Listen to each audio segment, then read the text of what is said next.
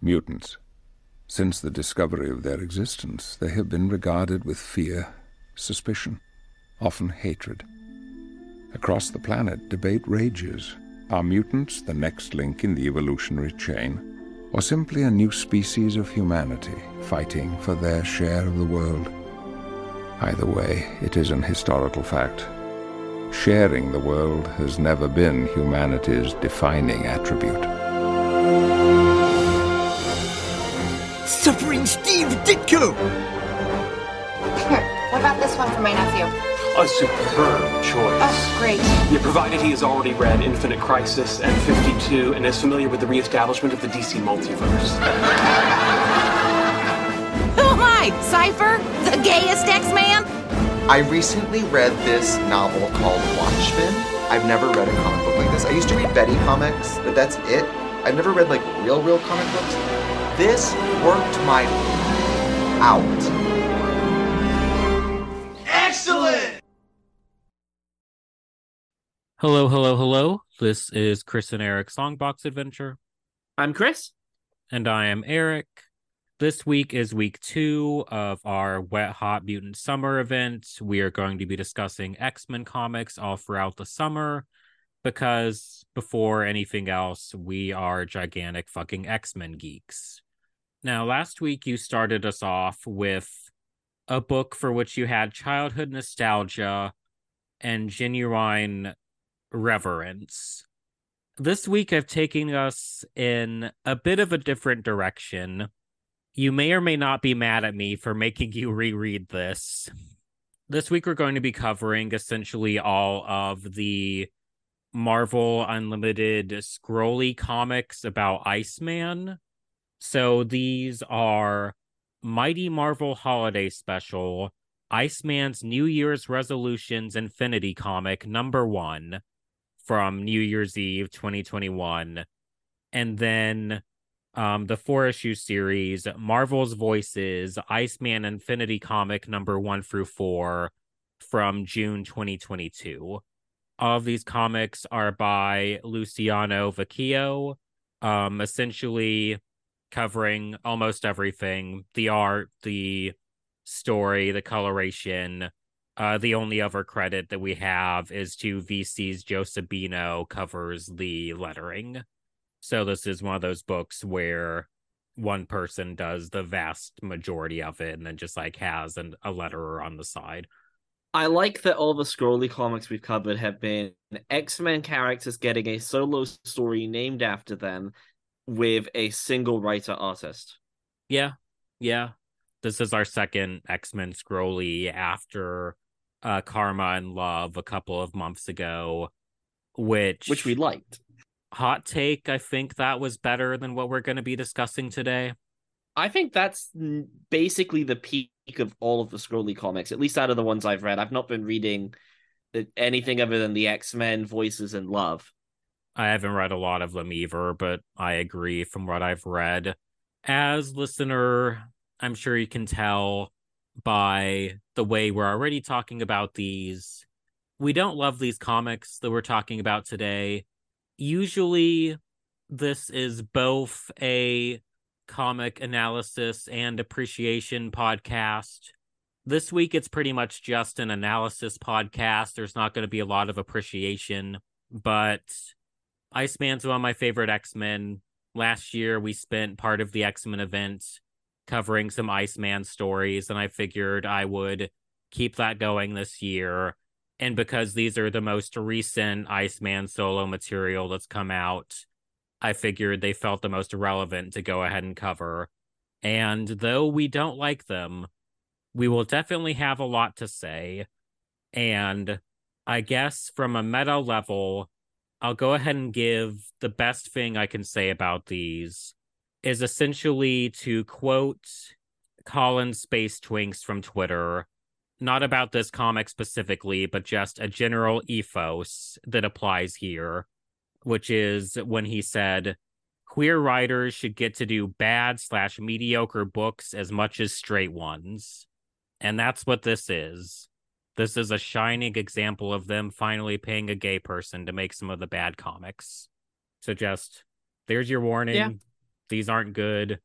Spoiler warning, we're going to get all up into what happens and why it's not good. I'm not necessarily going to go completely in chronological order so much as just try and skip around and hit on a bunch of different points from the book. But one thing that we've texted about a lot between ourselves would you like to go ahead and do the obligatory 10 minute rant about the costume design?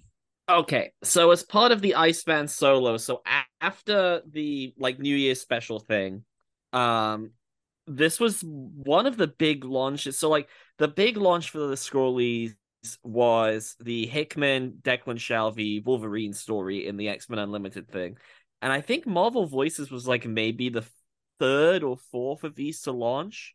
Like I'm pretty sure it was like X Men, either Avengers or Spider Man, or possibly both, and then this. And it launched by debuting one of the most popular X Men, Iceman, in a new look. And I hate it. It's a terrible look. It's it's very bad. In a time when basically every X Man is either returning to like the classic look for them or getting a brand new look that is instantly iconic and memorable, Iceman gets one of his worst looks. In my opinion, worst. I know you think there's a couple others that are worse, but this is my least favorite. It's definitely in the conversation. Yeah. I guess before we fully trounce it for listeners, I'll go ahead and just sort of try and describe it. It's one of those outfits or depictions of Iceman where like the skin color of the ice form, so not like skin, but like, you know, like bare body, the like ice and the cloth portions of it are basically all like the same exact shade of white. Like there's no clear differentiation for most of it between what's definitely skin and what's definitely cloth. Well, The when he's not iced up, the cloth looks different. It Yeah. changes to match him. Yeah. And it's like the main exception of like, oh, that's clearly not clothes. It's like it has like some little booties like Iceman usually has. But it's primarily just like all the same sort of white tone that gets shaded with some like gray silver gradation throughout. But it's essentially a bunch of white with some sort of like cyan blue accenting of mostly a bunch of like sort of logo type stuff of like you get sort of like Yeah. a little blue sort of traditional X belt buckle position circle.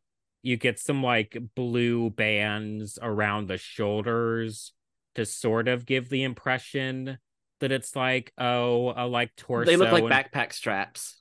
yeah, to like give the impression of like, oh, the cloth is probably mostly the torso and the pants with like bare arms out. Although again, Well, it's, it's all not, the though. same. Yeah, exactly. Because like again, it's all the same color. There's a little emblem on his chest that's sort of mixing the logo design of the like Krakoa era X-Men font the like all the logos use of like that sort of X mixed with an I in a way where like the design is meant to look like a snowflake, but that isn't doesn't. really yeah. like my mind doesn't look at it and think snowflake at all. And then there's just a bunch of other like blue lines throughout. It it feels like he did an all white design with like just the chest emblem and then got nervous that it was too much of one thing, but rather than like do a new design, just drew a bunch of blue lines on there. And they all are designed to look like pieces of the letter forms from the X display font that Tom Muller came up with for all of the X Men logos that were coming out at this time. So it's really weird. He's also got these cuffs. So at the end of his arms, like where, like on his wrists, he just has these two bands, and then they they just sort of stick out, and then they have like a little blue line inside them, but there's like a white band with a blue line on it, and then he's got the same at the top of his boot.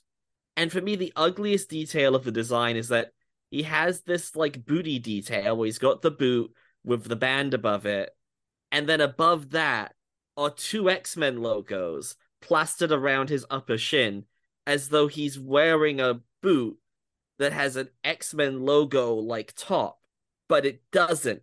That's a part of his jumpsuit that is tucked into his boots.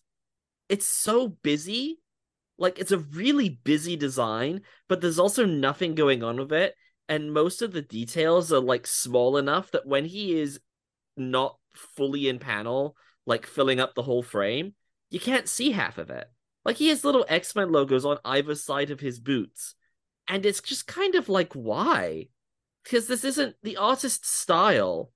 Vecchio's style is not like very it's very cartoony it definitely isn't like if this was a for an example a Quitely design i could see Quitely doing the little x's on the side of the boots because that's a very like realistic fabricy detail that you would maybe have if charles xavier designed a boot he would put an x on it somewhere. But that's just it doesn't fit with the art style. It's so strange. I think you really hit it before when you were like, it's so busy, but there's nothing going on. Because it really manages that like contradiction of things that sound like they shouldn't be able to happen at the same time, but they really are. Like, for me, the ideal Iceman design is one where he's basically mostly just looks really naked and might have like one or two sort of accessorizing little moments to sort of break it up. Like, say, Ultimate Iceman, the design's perfect. It's basically just here's an icy dude, Barbie doll nudity, and he has a bandana for a little pop of color, you know, and like the classic and it's a black bandana it's like the high contrast Yeah, exactly. And like sort of classic images of Iceman and say like Marvel versus Capcom or like Spider-Man and his amazing friends. It'll be like largely monochrome, sort of white, light blue ice color, broken up maybe by like a brief and some booties, you know? And like there's examples of things similar to that that I've liked of like uh late 2010s very much just icy ice man with some like midnight blue like swim trunks you know? Like simplicity like that i think works because it just iconically is what the character looks like. It reads immediately as iceman and it gives you like all the coolness of the powers especially like when you give him some nice spikes which I know people have different feelings on the spikes, but just sort of like sells Iceman without needing to add a bunch of extra shit. And the look in these comics just sort of feels like adding a bunch of extra stuff because, you know, I don't know if they were, I don't know if the artist was like told, like, hey, come up with a new design, or if he was like, I would like to, you know, take a stab at it you know, like I have the chance, why not? You know, I can get that. But all in all, there's just too much going on. It looks too much like cloth to me. Like, like I said, my preference, I just think it's cooler when it's just like, that's a naked dude made of ice versus like, here's his weird jumpsuit where I can't tell where the cloth versus the ice skin begins. And also, there's just all these fucking lines all over it that you talked about of just like here's little bits of light blue to add something going on and i just don't care for it Well, I'm looking at it now um, because this is the Iceman costume that we are getting through, at the very least, to the upcoming Iceman solo. Um, I'm looking at it as drawn by Russell Dauterman right now, and it is, I think, the first time I've not enjoyed Russell Dauterman's art. i don't think there's I any just- saving this design I yeah, I'm like, I know I'm not a fan of this artist's style. Maybe I'll check it out somewhere else. This does confirm that he's wearing knee pads, looking at the Dauterman art, that's knee pads. That's not just how this guy draws knees. I fully just read it as his knees. It's knee pads. The Dauterman, it's very clearly pe- knee pads. And I'm just like, okay, I I wish that I think I like the shape of the X topped boot more than the little booty. I wish that this had like the Jean Grey um McKelvie design for Teen Jean, where she had the boots that were kind of Quitely inspired, where they had the wraparound X's like the top of the boot and they came out a bit. If you had like that and then you got rid of most of the rest of this design wise, I think I'd wind up liking it a lot more. I think he needs something either at the top or in the middle that is not white Yeah. and not a light blue because it is just like, yeah, especially since this like this is meant to be his like superhero outfit in a way that like Iceman is frequently a member of the superhero team X Men, but X Men like that doesn't mean that he necessarily ha- this is him like as a solo superhero who's the main superhero of a city. He's the San Francisco superhero, supposedly. It does seem to change every 10 minutes. I think he's living in Antarctica in this new series that's coming up. huh. Yeah, That's from what I've read. But yeah, for for the sake of these comics that we're talking about today, he has moved back to uh California at one point, calls himself the chill champion of LA. We've gone on about the costume a while. I don't know that All I right, have LA, a, not San Francisco. yeah. I don't know that I have much more to say about the costume, but I will just briefly note that they do the thing where they try to incorporate his hair into the icy form as opposed to just the bald look. And I think that's really tricky. And I don't love that aspect of it either.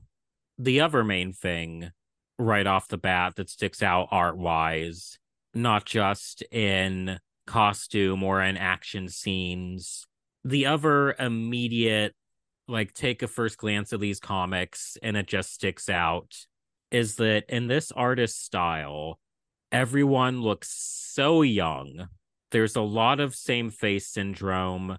And it's specifically that for the vast majority of characters they could be between the ages of say 16 and 25, but nothing older than 25. They look so young.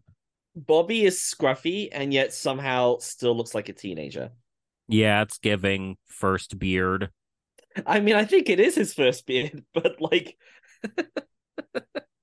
he's supposed to be he's supposed to be well, according to Marvel, he's supposed to be 25, but let's be real, he's 33 at this point. Yeah, like sliding time scale, yada, yada, yada. But it's simply an insult to our intelligence to expect anyone to believe that the original X-Men aren't in their 30s.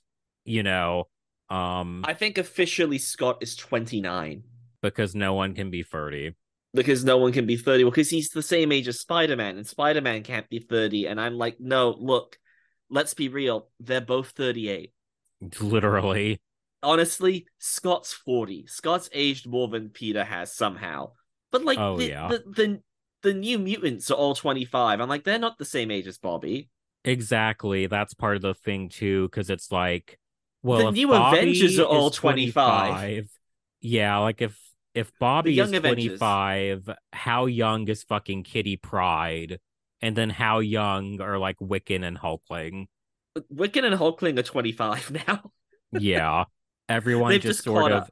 all the younger ones age up, but the older ones never age at the same time. Bobby aged down for this series. Like, listen, sliding time scale, there's a degree to which, yes, all the ages are made up, but like, Bobby aged down for this series.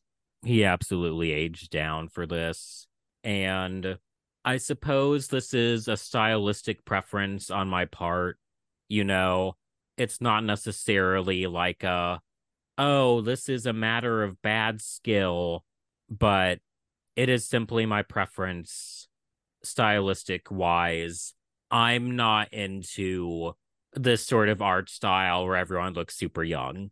It just simply does nothing for me aesthetically And, you know, there's the issue that we've been going into of like, am I really supposed to believe the characters are this young?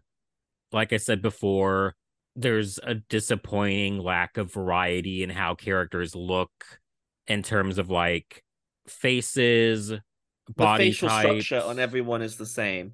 Yeah. And it's like there are some occasional exceptions of like, here's a character who's a little bigger, you know, things like that. But the vast majority of the characters have, like you said, really similar facial structures. Most of them have pretty similar body types. The general like expressions throughout all feel very samey. You know, like an expression that Northstar makes at one point is going to be very similar to just like a face Bobby will make later. There's not really a lot of really differentiating notes in how characters are depicted, you know? I feel like there's not really a lot of texture going on here in general, either. Like occasional exceptions, like Christian Frost, I think, looks like he has like a little bit of fluffier hair than most of the other characters do. But by and large, everyone just sort of has very similar, like little perfect, skinny young man bodies. For Iceman, even iced up, I'm not really getting a sense of like the sheen or the roughness or the spikiness or anything of the ice. Does that I make don't think it looks like ice. Yeah. And I think it's because the new costume design means that the blue lines have to be blue. Like, I think it's in the colors that it doesn't look like ice. I think he needs to be blue, like a tiny bit to get that icy look, but he can't because the costume design with the blue lines and then being a light blue means that you can't color him blue at all. He has to become completely monochrome. Yeah, like all of his shading is just like gray against like the default white. And then you look at his ice slide and his ice slide is an icy blue color and i'm like that's the color he should be but you can't do that because then you lose the blue lines the random blue lines on the outfit It just it's just all these problems sort of compounding each other. Like we have a bad costume design and the coloration choices of the costume design affect the coloring, which affects the sense of texture, which means that he doesn't look like he's made of ice. yeah like there is some of it i think is just the artist style impeding like the iciness that we're looking for because i tend to like the two extremes i really like art when it's very cartoony or when it's very realistic and detailed and then in the middle there's like some artists that really work for me and some artists where i'm like eh this is in that middle area like leaning more cartoony and so like there's not enough texture but it's also not like wacky enough with the facial expressions or abstract enough with the way it's portraying things to get me interested on that front. Yeah, like it's very cartoony in a way that I don't care for, but it's not like cartoony in a way that's like so uniquely different or extreme that it really stands out stylistically, you know? Like I feel like if the anatomy was like way less realistic or if there were just really specific penchants that the artist had for like emphasizing could be anything, you know, like if there's just like a really unique way that they rendered hair or eyes or something. But as is, it's just sort of everyone looks generically young, but there's not really anything special and like signature stamp about the style that sort of helps make me excited. Well, the head shape, you can always tell because of the head shape. That's true, yeah. I guess I should say there's no signature like artistic style that stands out in a positive way. There are very specific like, oh, that's him, that's that head, but it's not a good thing. Yeah. He, he he's got the two body types that he draws, but we don't see the other one much in this because the only one where it's a big guy is the um the the guy with all the chest hair that he like kisses near the beginning of the comic, which frankly is way more love, uh, way more of an interesting love interest than the one that we wind up getting. Oh yeah. I would much prefer a random civilian he's grabbed who is like the kind of civilian who's like, "Oh, you're hot, let me kiss you real quick." Superhero than what we wind up with. I guess real quick before we fully transition out of the visuals, I will note in the New Year's special that came first, he's not wearing like the costume design that we get later for the main series. And the thing about the New Year's special is that they actually, like you said, are able to use blue for shading. So he looks a little more icy in a way that's an improvement. You're right. He looks so much more icy. and like if I don't just love... looked like this, it would be fine. Yeah. Like I don't love it. It's basically like looks very nude chest, and then there's still like an X belt buckle and booties. You know, it's He like nothing have like a belt. I don't like the belt buckle if there isn't a belt. yeah, it just creates a very strange feel in the crotch area. It's not um, as bad as the belly button X, but it approaches that. Remember when everyone was it X Men Red where everyone had a belly button X for some insane reason? And then Storm got stuck with it for years. yeah this like first issue look it's like i don't love it because like details like that sort of hanging buckle do look kind of weird. In terms of the ice rendering it is a little bit better than later because they actually use the blue like you were talking about. One last note on the art i'll go ahead and say or i guess this is also part question. What did you think of the artistic rendering and like use of his powers. For me personally, I never found it really exciting. I found it all kind of boring and didn't really feel like he got a chance to use his powers in a super cool way visually. It was fine. There's a lot of just like using ice to make platforms or a slide, and then just sort of like for some reason firing, I guess, cold beams. There's a lot of white light, which just feels like an odd beat to me. I'm like, why why is this making light? He's making it colder, Yeah, it's like is strange. Yeah, I'm like, I guess I assume it's meant to be like rendering just sort of like the way of like sunlight like reflecting off the ice. Although I agree, I don't think the execution really works. There's a point where he does the sort of Spider Man and his amazing friends trick of doing the like, I'm gonna pour ice on myself down starting at my feet and then sort of raise it up through the rest of my body so that I'm like encasing myself in a block of ice that I didn't break out of. And while the idea of that reference is cute, I didn't think that really looked good either. It didn't really successfully use the vertical orientation of the art, which I think we've said at this point like these are scrollies, these are like you scroll down on your phone, the action all has to sort of be rendered in a vertical way to be successful. And we talked a bit about this off air, but by and large, I don't think it really takes advantage of the format especially well. You know, like there In are some fairness, exceptions. most of the comics haven't really taken advantage. There's a few that really stand out that really use the format very well.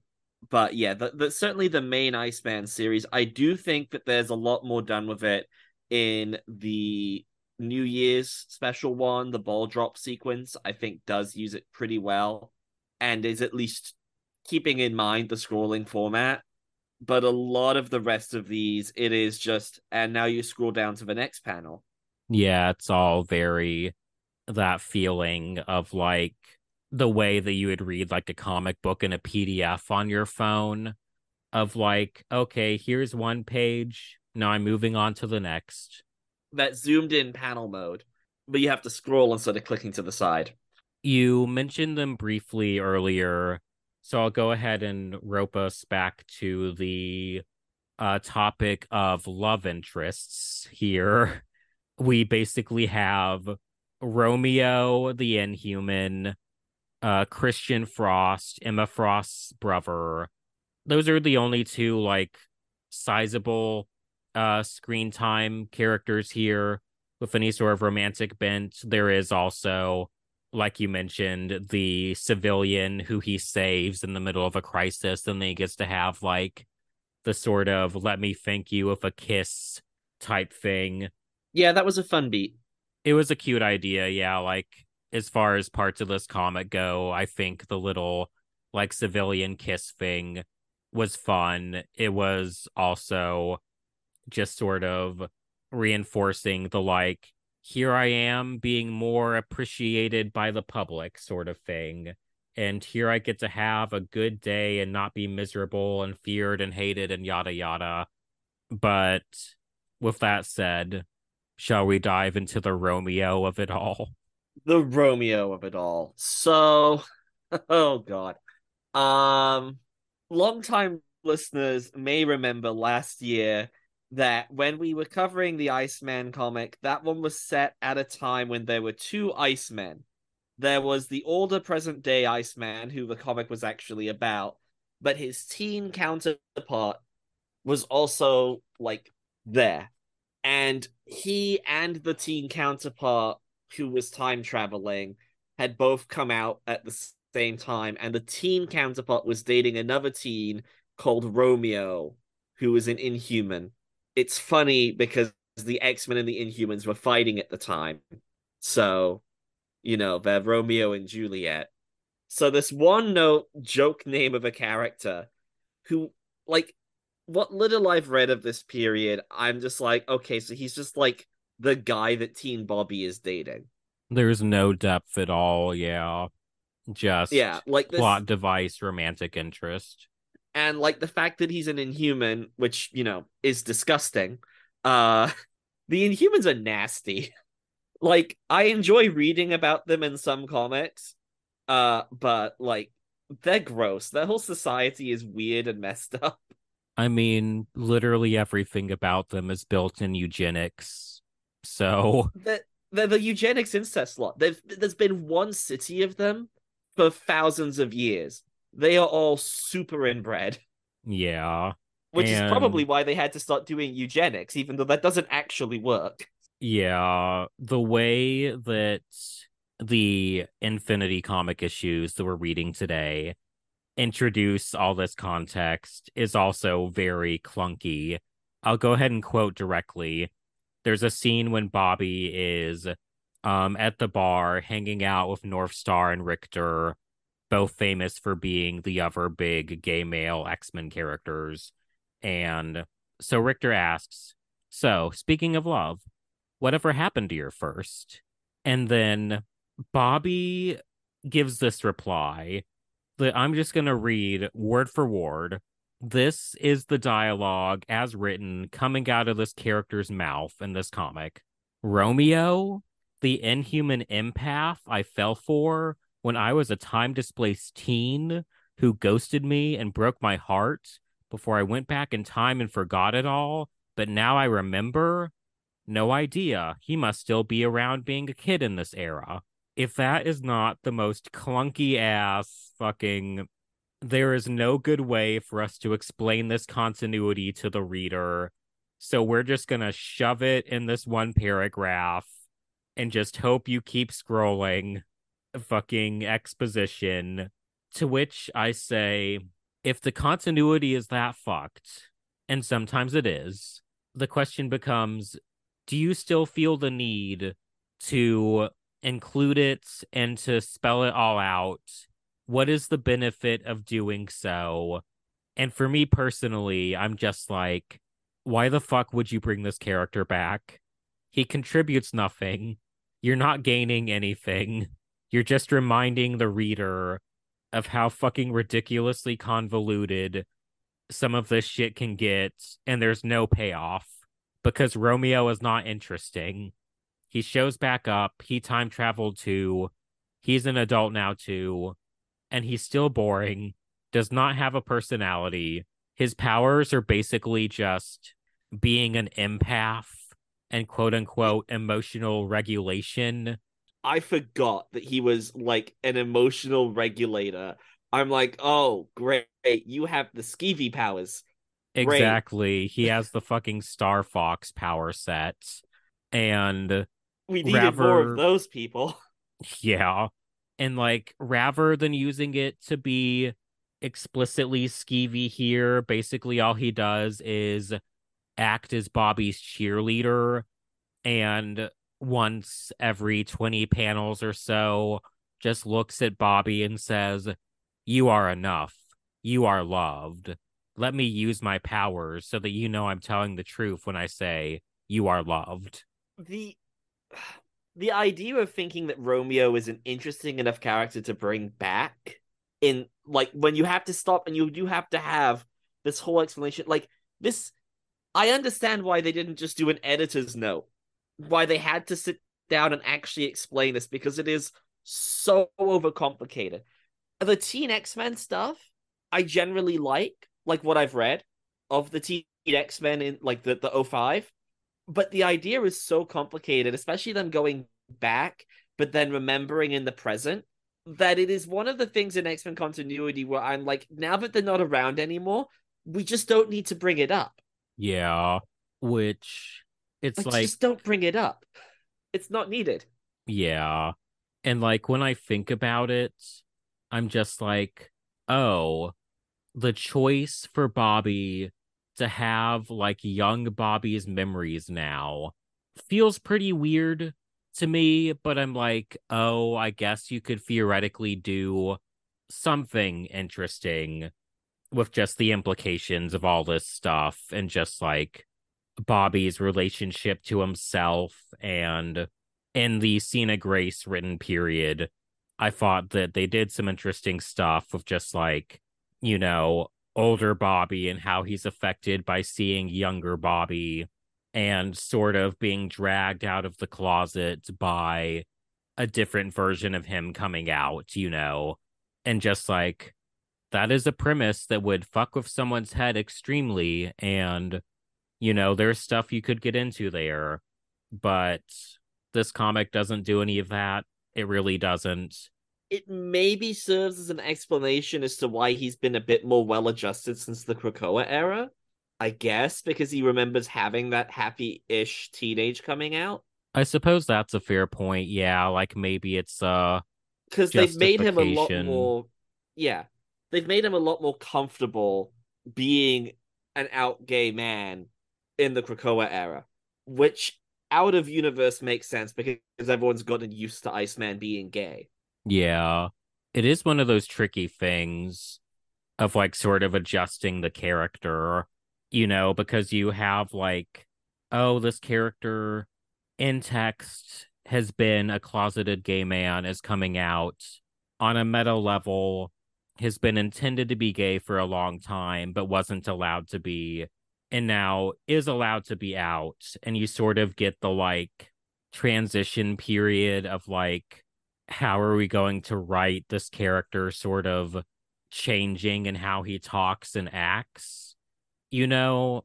And i feel like outside of Sina Grace everyone just sort of flipped a switch and didn't really worry about making it like a transition you know? Because outside of Grace I guess it's what you said of like I suppose the like young Bobby thing just sort of hand waves it as, oh, he's gone through it already. But when I forget about that and I'm just reading normal Bobby Drake in this period and the change, it's like, oh, one second he was going through all of the emotional turmoil in the Sina Grace book. And now he's in Marauders being written by a straight man, joking about bottoming and guest judging on Drag Race.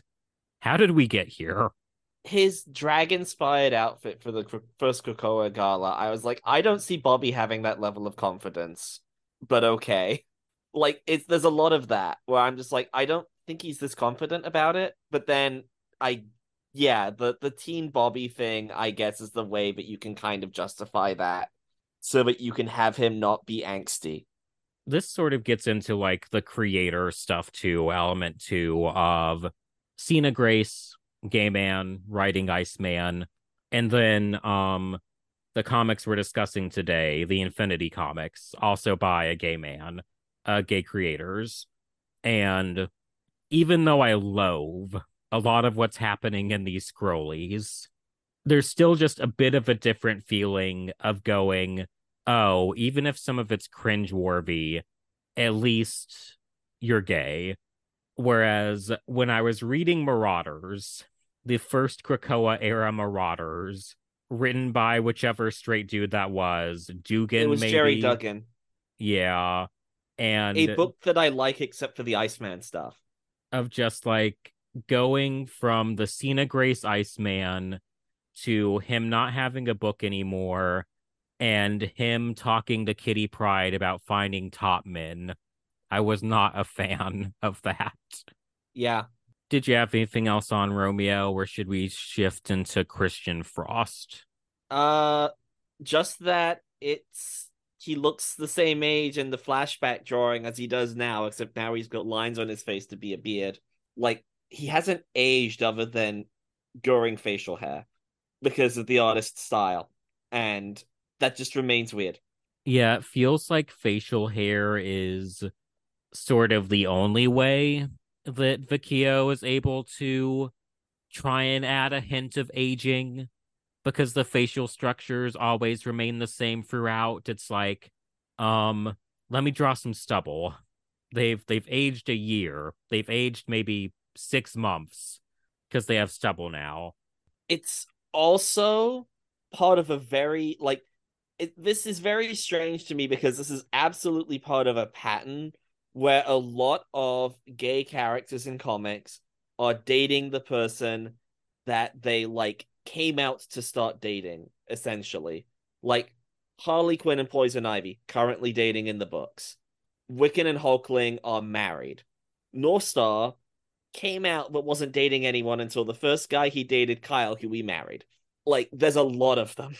Yeah.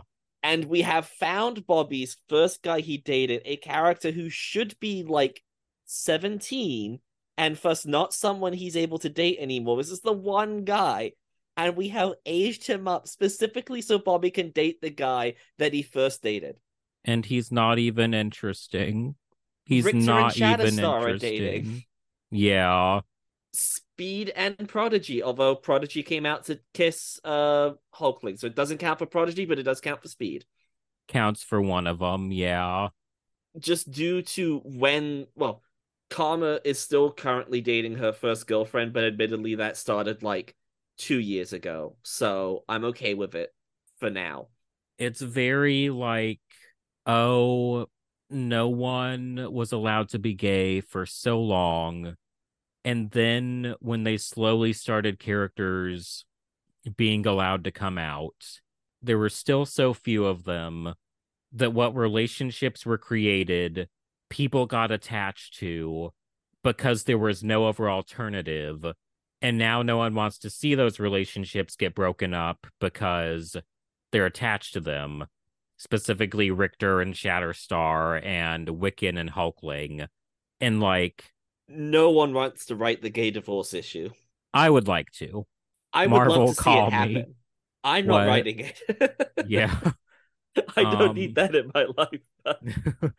but I'll yeah, read it. exactly. Like you said, I'll no one it. wants. I'll read it and I'll cheer along, but I'm not writing that. Yeah. Yeah. Your point is true. Yeah. Like everyone would be nervous as fuck to write the gay divorce issue, which, Especially Northstar and Kyle, which is the one that most needs to happen. yeah. And it just sort of results in, how should I say? I don't think that it's necessarily like a bad thing for every single case. I think it's more annoying that it applies to all of these couples, you know? There's so Like- many of them. A lot of those pairings are pairings that I really like. It's yeah. just the pattern. And this is the weirdest example of it that I have ever seen. Because with Iceman, it's like no one was attached to Romeo. No one. Not a damn soul in the entire world. One person was. One person was. And he's writing and drawing this comic. Yeah. And like bringing the character back inherently requires so much explanation of periods of X-Men history that virtually no one liked, critically panned inhuman era shit. Yeah. All to bring back a character no one likes when we could simply A leave the character open, leave the options open, which to a degree they have, because the relationship at least doesn't get super serious. They don't marry them off immediately. So it could be worse. But could not appear in the next Iceman solo, like at all. And not only would I be very happy about it, I'd also believe it in universe, which is oh nice. yeah, yeah. I'm also just like, if we were going to bring back a love interest, I would have rather it been Judah or Christian, which Judah just gets a mention here. And then Christian Frost is a character in this series. And I don't really get like invested, most often speaking, in fiction in terms of like, I really want this character to be in this specific relationship and I want it to stay that way. You know, I think in most cases I'm fairly flexible with regards to permanence or whatever the fuck. But of the options presented here, I just like Christian a lot better.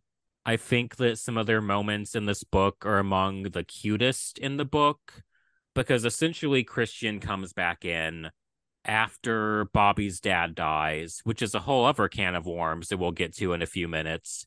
Oh, Honestly, that's the next thing. Yeah, I can't believe we've gone this long without even getting to that. But yeah, he's upset dealing with the death, the funeral, all of the uncomfortable family interactions. And he sort of calls up Christian as just like a comfortable presence that he can sort of relax with for a moment. And we get the sort of like morning after scene after they have sex where Bobby wakes up. He's going down the stairs to find Christian already awake. And we get the dialogue cool new costume. This is just my underwear. Ah, with you, one can never know. And that's cute. You know, just a little joke about Iceman's outfits just being fucking underwear. You know, that is like, exactly what Emma Frost brother would say. yeah. And they just have this like cute little exchange talking with each other, just sort of clinging to each other for comfort in the morning. And Christian Frost just sort of, I don't know, there's just like a nice dynamic between the two of them of just like in this specific moment, Christian seems to have his shit more together in a way that Bobby doesn't. But it's not like an arrogant sort of difference thing. Like Christian has also gone through a shitload. And here they are just being friends and being cute. And yeah, this is possibly my favorite scene in the entire comic. So I'll give them credit for that, I guess. It is mine. And like the Christian thing starts in Marauders and like in terms of them actually dating. And that's definitely, I think, one of the better beats of Bobby and Marauders, and it continues to be a better like Krakoa era Bobby beat here. Like, I think the pairing works. They both had these terrible fathers who have done horrible things to them.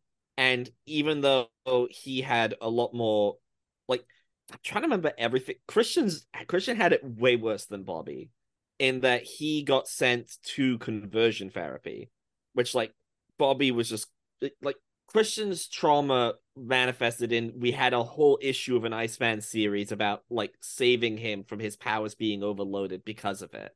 And he's clearly like worked through that and he's able to help Bobby here. Like I think that's a really good like choice to have Christian here for this and not have Romeo do this bit. Yeah. Because this plays with a character he has actual history with that makes sense in this moment. and they can both relate over having similar traumas. Yeah, like in the post coming out era of Iceman, I feel like as a supporting character or just like character who he has like frequent interactions with of like his friends or love interests, I think I like his stuff with Christian the best as compared to say like with Romeo or with the way that for some reason Kitty Pryde is now his best friend that he's ever had, which is still just a little weird to me. That's the movies. I suppose you're right. I forgot about that. Yeah. Um, if the like, it's because of X Men Three, because that's why they dated in the comics and the Jason Aaron stuff, and then she was like, I think his most recent like female love interest when they outed him.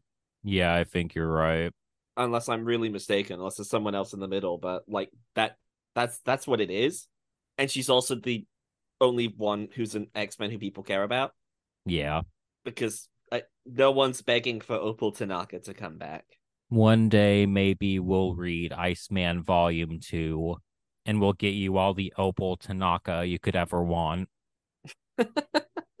you know, I think there's potential in all of those like the the there's like three of them from the Louise Simonson uh X Factor run, the three the three different girlfriends who all basically just like get offed throughout the 90s by just like getting written out pretty callously. Just like, oh no, you're you're going now. Yeah. Uh Charlotte Jones is the other one because she was Angels and she's cool, but she gets written out so you can date. And then there's the librarian who's turned like goth and Beast isn't interested in her anymore. He's like, oh no, uh, I'm a giant furry blue man, but um, that much eye makeup is just too much for me. Beast specifically can't stand goth girls. Like, yeah, I'm trying to like it was early X Factor, but like Vera shows up. Is it Vera Cantor? I want to say is her name. I think she's she's one who's from the '60s. I don't remember the names, but I'll it's take your wholly word. irrelevant, but I think that those characters should come back because I think it would be funny. I think that all of them. I mean, you could have another Cyber Samurai story with Opal Tanaka. Sorry, the Cyberai. It's it's one word. Yeah. With the age stuff of the art and the Romeo of it all and everything we've talked about, like the romance in general, I think one of the like consistent themes across all the parts of this comic that I don't like is that so much of it feels like reversion or like taking the character back in some way. Aesthetically there's the whole he looks so young in these issues thing which beyond just the continuity of it all is particularly annoying to me.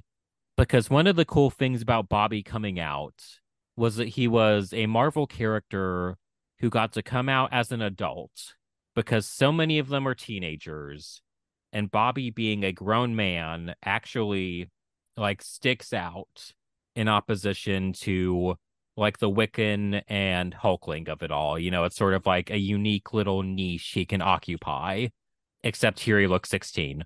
And then well, we and get, he came out as a teenager yeah, because of the time travel. yeah, but that was like a whole like plot point type of thing of like we still got to like deal with the ramifications on like the adult self, you know, as opposed to just being like a straightforward like teen gay story. And like we get that, we get the regression back to Romeo being the lover for some reason.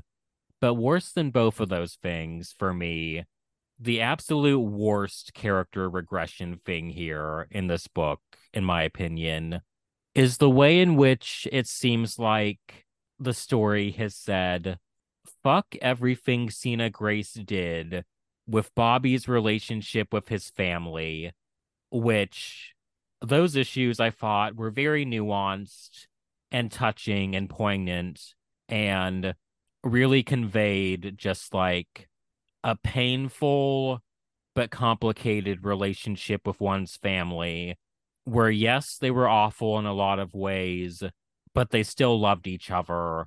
And there was sort of like a pained compassion there where Bobby wasn't going to simply like write them off.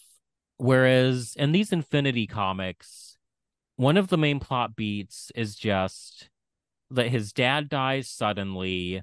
I can't remember if they specify like a sudden heart attack or not, they might have. And a lot of the remainder of these issues is just about Bobby's anger at his dad. And at one point, he literally fights like a fucking frost giant that is magically enchanted or whatever the fuck to like have his dad's face and he's very literally fighting the face of his dad telling him what a disappointment he was and yada yada. And obviously bobby's parents being shitty has been a long lasting plot point.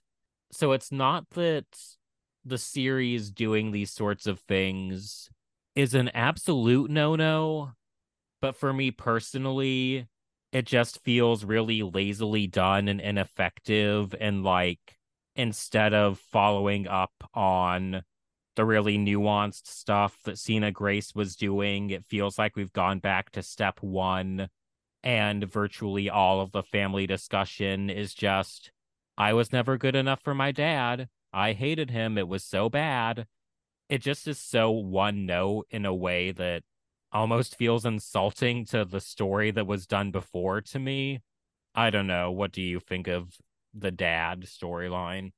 Uh, I my biggest issue with it is one of the things, as we said, that makes Iceman stand out as a gay character is that he came out as an adult, like in these books. The, one of the other things is he doesn't have a supportive family. Most of the other gay characters, the family is like dead or they're supportive. Yeah. And now his unsupportive dad is dead. And if this next Iceman volume doesn't even bring him up, they don't need to. It's I think it I think that killing the dad was probably the reason they did this. That's the thing. I'm going to be really cynical here and say they didn't want to have Iceman be angsty about being gay anymore, like at all.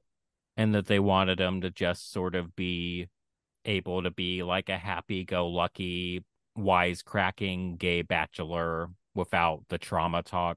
Yeah.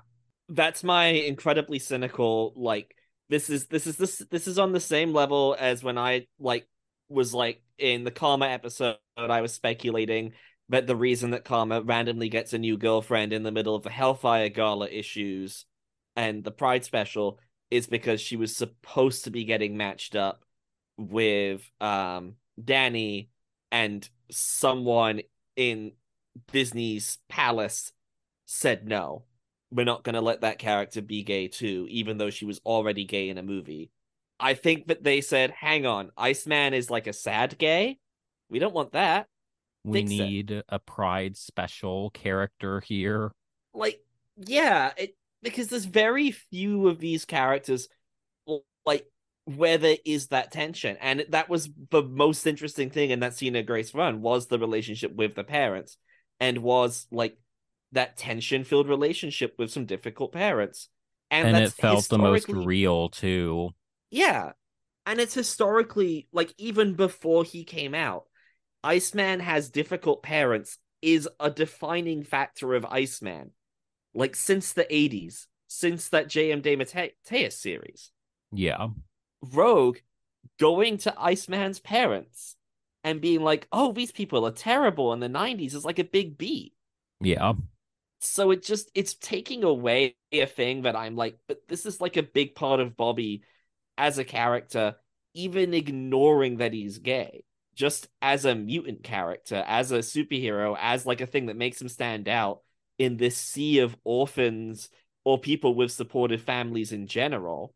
Like, you're either a Peter Parker where they're all dead, or you're a Miles Morales where they're all around and generally are okay with everything you do Yeah. which is not a slight on both of those char- either of those characters but like the majority of superhero characters are one of the two, and Bobby was unique, and now with his dad gone, his mom is probably not going to show up that much, and she's also like not the main source of tension. Like, I wouldn't be surprised if it just stops being an issue for the character going forward.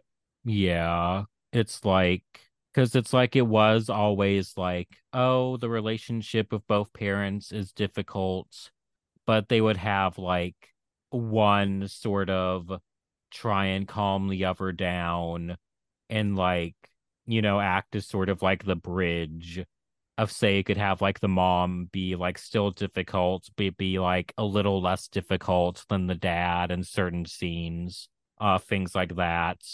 Whereas now I think you may be on to something. I would like it if you were not correct about this, but I fear you will be correct. And again, I don't think this is anyone who is in the office.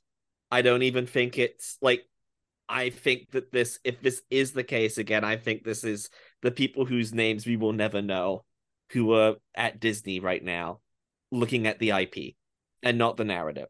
Because it doesn't feel to me like the best decision for Iceman as a unique character in this universe going forward. Yeah. Also, can I briefly mention the absolutely insane way that this is done? And that we have an issue that is mostly a silly kaiju fight with Romeo and Iceman. And then he runs over to the UN to do a speech about how he can't fix climate change, actually. During which he gets a text about his dad dying.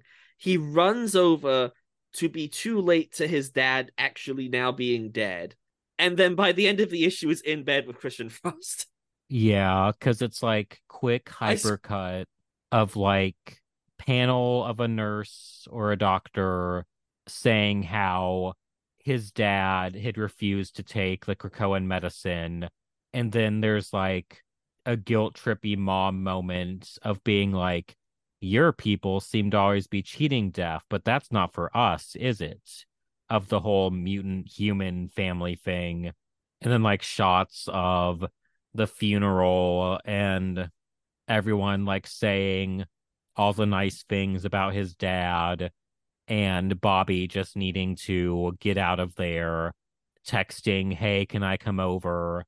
And then the issue ends on like him and Christian naked in bed together and it's a very quick scroll from the UN to that, which just of all the things we fit in this issue or in these issues, because again, these are only four issues of a scrolly, so not even necessarily like four full issues worth of material that we shove all this stuff in.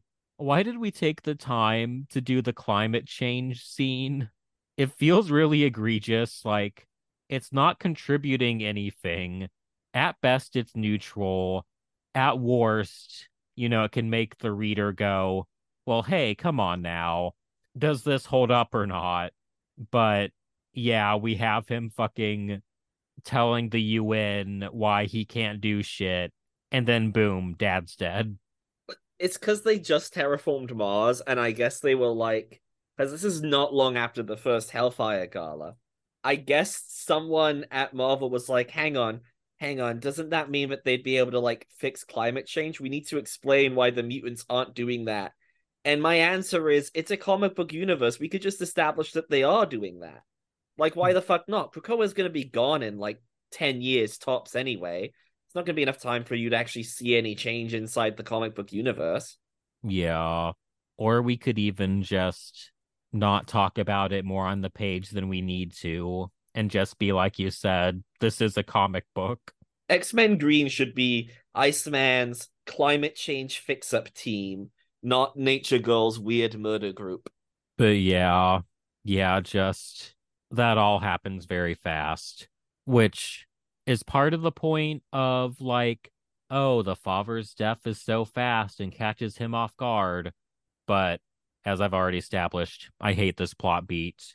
The suddenness of it happening isn't a thing I have a problem with necessarily. It's the suddenness of us moving away from the deathbed. I'm yeah.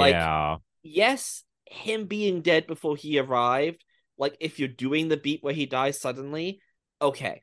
But then he's at that deathbed for a while. He's dealing with this for a while before he gets to get away from his mom and from the doctors and from the hospital. There will be papers yet. Like, there's a lot of like beats and moments where you could actually dig into Bobby's feelings right there and then. But we gloss over it because the issue has to end on the Christian cliffhanger. So, like, either cut the Romeo fight with the kaiju, which contributes nothing to the overall plot, or ex- make the dad death the cliffhanger and then have the whole next issue lead up to Christian, maybe, and then you have more time to like show the after of like moments post death. Was uh, yeah, it just doesn't work. It doesn't work on any level. Like it doesn't even work as like killing. I mean, we've already said we disagree with killing off this character, but I don't even think it works as a death on any level.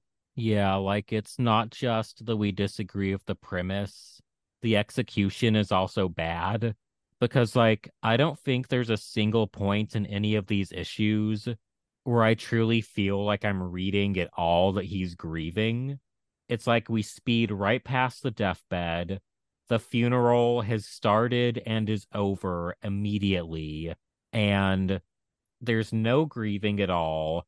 There's just like a bunch of really hollow feeling dialogue about just like, oh, how the dad was holding him back and called him a disappointment, and their relationship was so bad. And there's just none of the nuance that the Sina Grace run worked so hard to build in.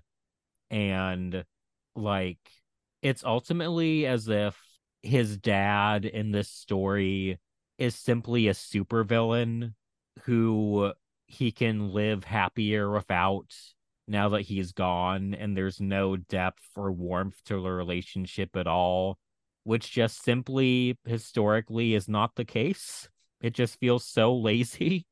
That's why i i think that's why they got rid of him. Yeah speaking of villains and speaking of this book just having too much shit going on. Loki?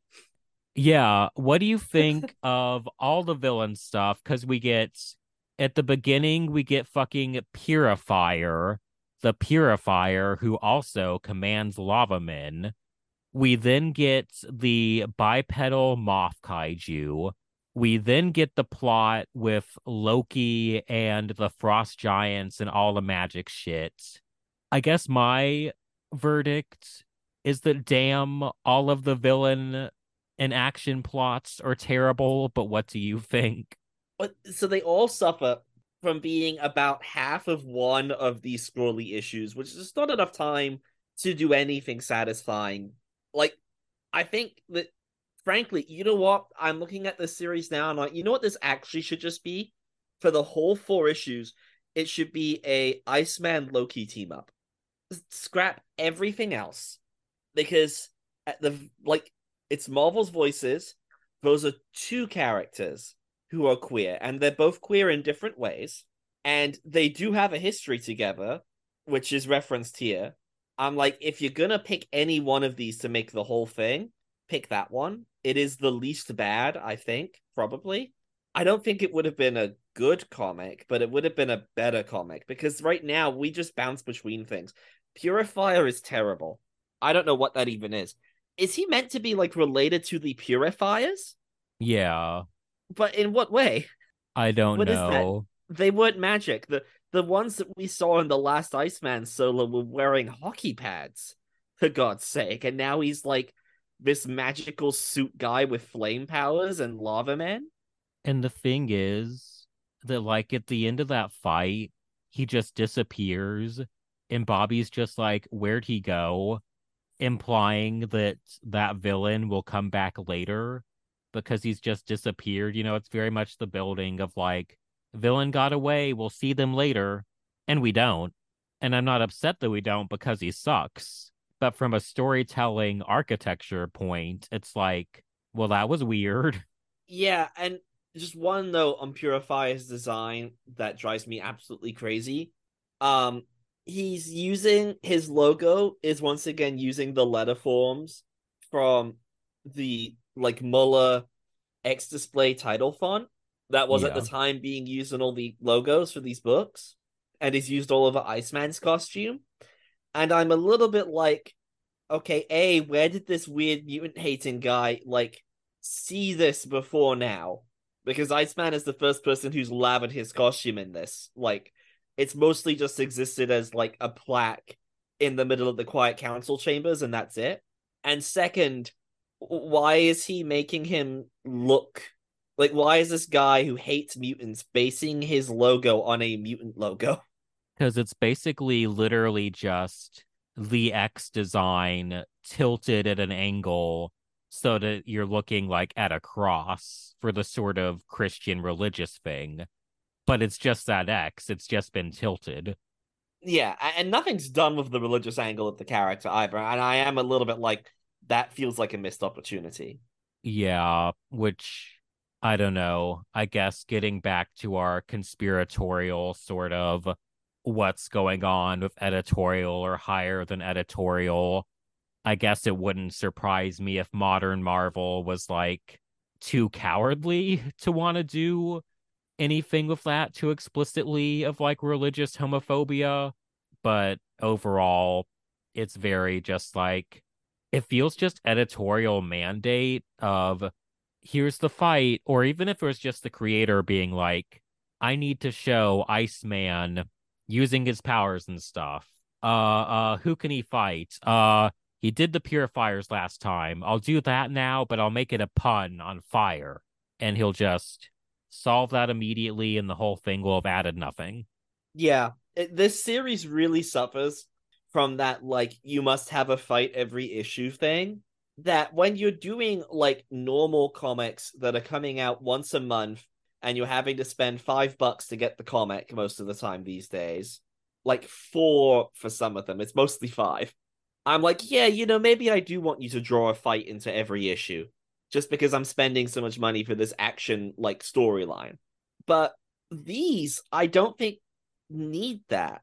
And like these stories are much better when they're paced as though, okay, I've got like something that's slightly larger than a one shot to tell my story in yeah over the course of like four or five of these.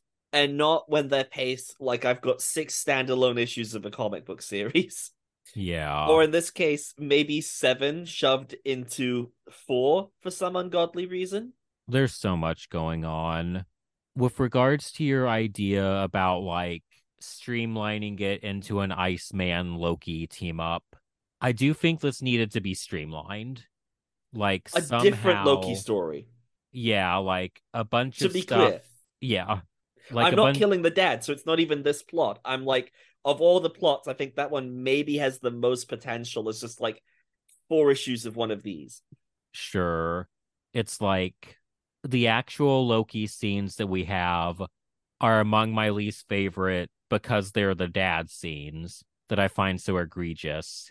But yeah, I guess like an alternate reality, just like if he's gonna be fucking around fighting shit, you know, Loki is a character that you could do some sort of contrast with, you know, that's fine. Certainly I'm ready to see him not fight purifiers for a good minute. I think we've run the course on those. And then the kaiju just is nothing. But then I want to talk about the ending a bit because as a result of a fight where really the details don't fucking matter, it's against like an ex herald of Galactus, whatever the fuck. There's some cosmic bullshit. The point is that Bobby saves the world and saves the day by like using his powers to the fullest, like making things so cold that he's freezing the progress of time and essentially he like can't fully control it so he isolates himself from everyone else and the ending basically comes down to a bunch of his friends that we've seen throughout the series showing up and basically trying to save him by giving him an emotional pep talk. And this way, it's like the final conflict is just like Bobby has to face all of these difficult emotions he's been dealing with, and yada yada. And like the final moment is Romeo with each ward in an individual ward bubble so that it's slow and dramatic and drawn out. Romeo telling him, You are loved. And none of this shit works for me because, simply put, like while the family stuff is there on the page, I do not think that a compelling or even frankly just baseline competently done story about Bobby's anxiety is delivered here because of everything being so fucking rushed and him running from point A to point B. This bitch never has the time to sit down and angst to begin with. So it might be an over exaggeration to say that the whole, oh, the final conflict is with himself thing comes out of nowhere, but it kind of feels like it comes out of fucking nowhere because there's no time to set it up. What did you think? It's just so strange. So like the opening of it is apparently just an an event comic is just sort of happening here. uh with this nobody guy. It's one of those weird things where I'm just like this isn't going to be mentioned by anybody else, but there's like so many different characters here now. What is like, you know, and it, it doesn't matter at all because it's just like to have an excuse to have Iceman lose control of his powers so he, he can go to the Antarctic feeling like anxious and sad. Yeah. And it just amounts to Romeo showing up. And like, I'm like, listen, it is very like they sent in the emotional manipulator to do this. That at least makes sense. But I don't buy Bobby being this like in this state. It doesn't work. It doesn't feel earned because the opening of this very issue is him like successfully superheroing. Yeah. And it's like it feels like it's just lazily relying on the character's history and expecting the reader to be like, oh, yeah, Bobby's been anxious before. So, of course, it makes sense that he's having a freak out, even though we do nothing to build it up in this actual story. And hanging the whole thing on Romeo, I'm just like, I do not know this man. I do not know why he is here. And I don't want to know this man. I don't want him to be here. You want to send in someone who can manipulate others' emotions to go and have this talk with Bobby. I'm like, historically, it should be Jean. Yeah. Yeah, definitely of the two of them. I'm like, Jean has a power set that can do the same thing that he's doing here, where there's like the mental connection or empathic connection or whatever with Bobby. And she and Bobby have a long history of knowing each other and having serious talks. She's the one bot who not only like as a teen outs Bobby to himself, she's the one who in the 90s he nearly comes out too. Yeah. Like they have a lot of history together, including over some of these issues. It's like her or Rogue, because Rogue and his friendships in the 90s is really good and really strong and should have more done with it. And you could similarly have Rogue like half control her powers and touch him and do the empathic. Like Romeo? Is this why we brought Romeo back?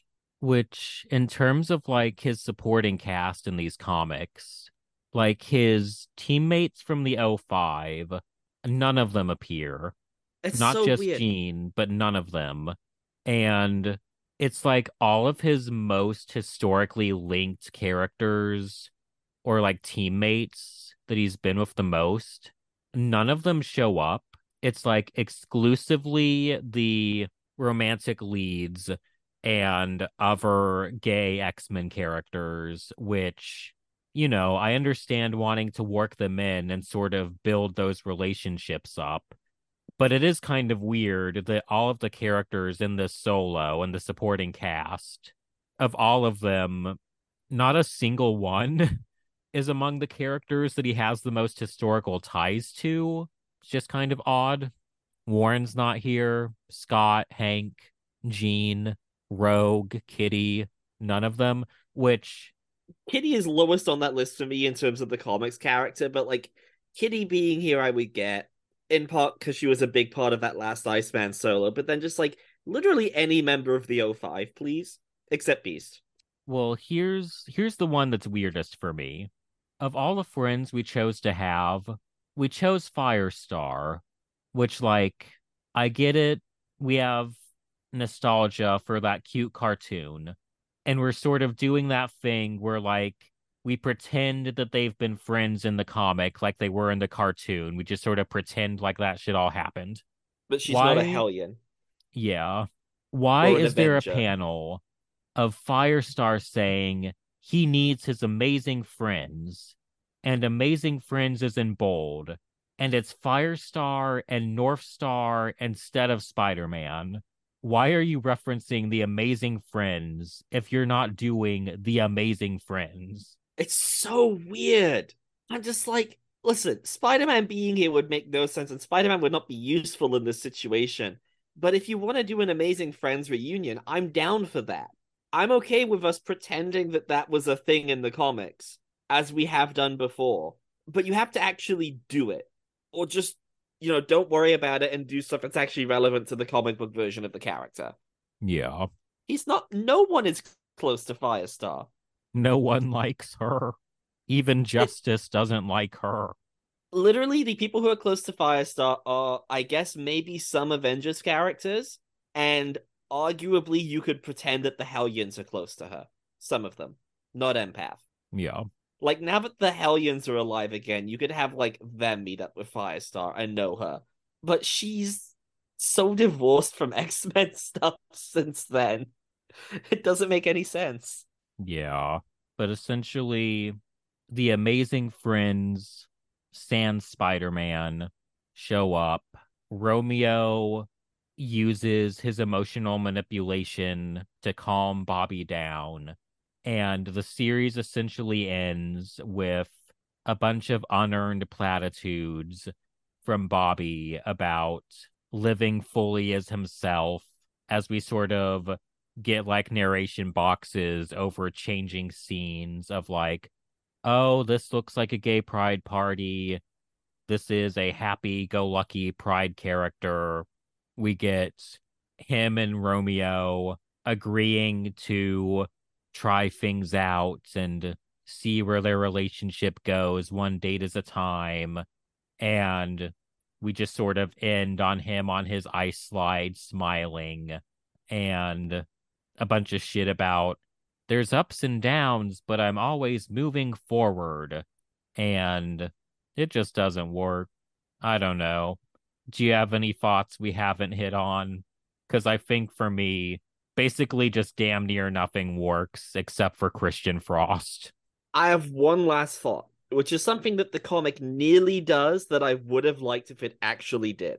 So the comic, by having him have moved to San Francisco, seems to be acknowledging that maybe he needs to get away from all the X-Men stuff where like he and the five other gay men are all just kind of like not good fits for each other and aren't really enough to have like a visible queer community because most of the X-Men are still closeted by the company that they're like published by.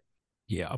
And that like honestly any like queer community on Krakoa probably just looked like Krakoa anyway.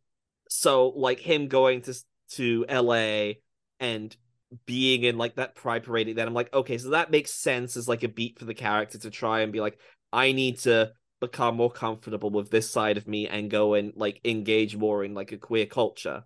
But since none of the comic is actually about that, it's just like the implication that that is the reason he has done this move kind of ruins the whole point. Yeah. I'm like, if the comic was about that, but then all he hangs out with is Firestar and a bunch of X Men and one Inhuman, he doesn't meet new people. He doesn't engage in anything that he hasn't done before a million times. In summary, he hangs out with the other gay guys, the obligatory mutant gay guys. He meets up with Romeo. He fights some a purifier. He fights a kaiju. He tells the United Nations that he can't do anything. His dad dies. He's not really sad about it. He does some shit with Loki, punches an ice giant with his dad's face, suddenly super angst like never before. Romeo saves him. The end. That's the plot of these comics. All of that in so little time. And none of it's new for the character. Yeah. the implication of the opening in San Francisco is that like oh he's in a new setting he is away from the x-men Except then he's with the X Men characters all the time. but then he's he, he yeah Like he's always paired with someone. Like there's never a moment, I guess, outside of the very beginning with the Purifier. The entire time he's teamed up, like interacting with another character. So we never really get a here's Bobby having his anxieties and what his thoughts are like when he's on his own. Because he just keeps going back to like old friend after old friend. yeah the purifier is awful but that first half of that first issue is the best chunk of this solely because it does seem like maybe this is doing something different for bobby and then it isn't Yeah. and that's really a shame because Iceman solos I think have a lot of potential. I'm not a big Iceman guy, but like I really love that Sina Grace stuff. Like I think he's a potentially really cool character when used well. And he was not here. Nope. I think it's Oh. safe to say this is probably the worst X Men comic we'll be discussing this summer. Easily. Um uh, one last thing before we sign off, I do have to mention that his superhero outfit does come with a tramp stamp, and it is so fucking hilarious.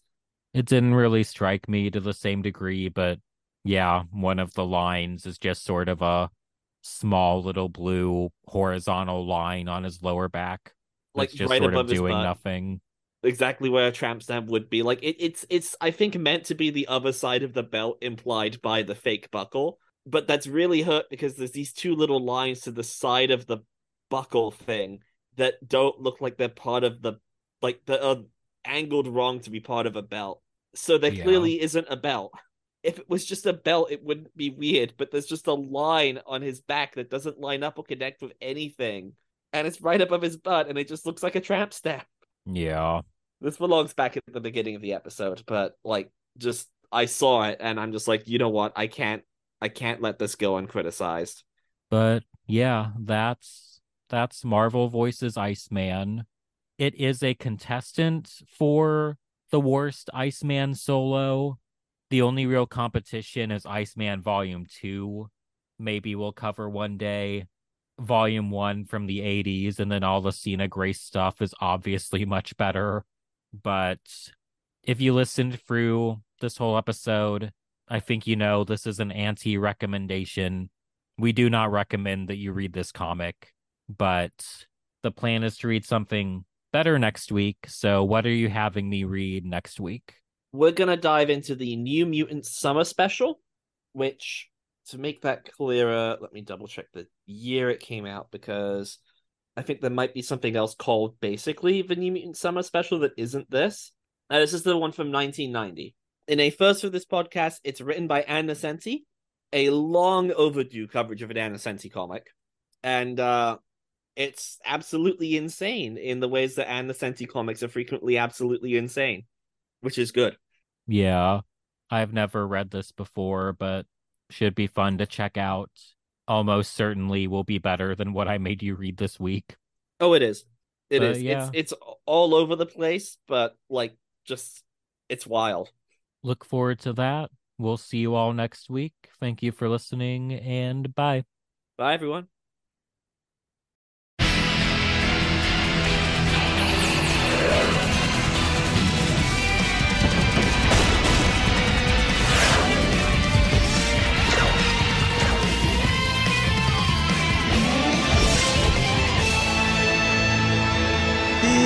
excellent to each other.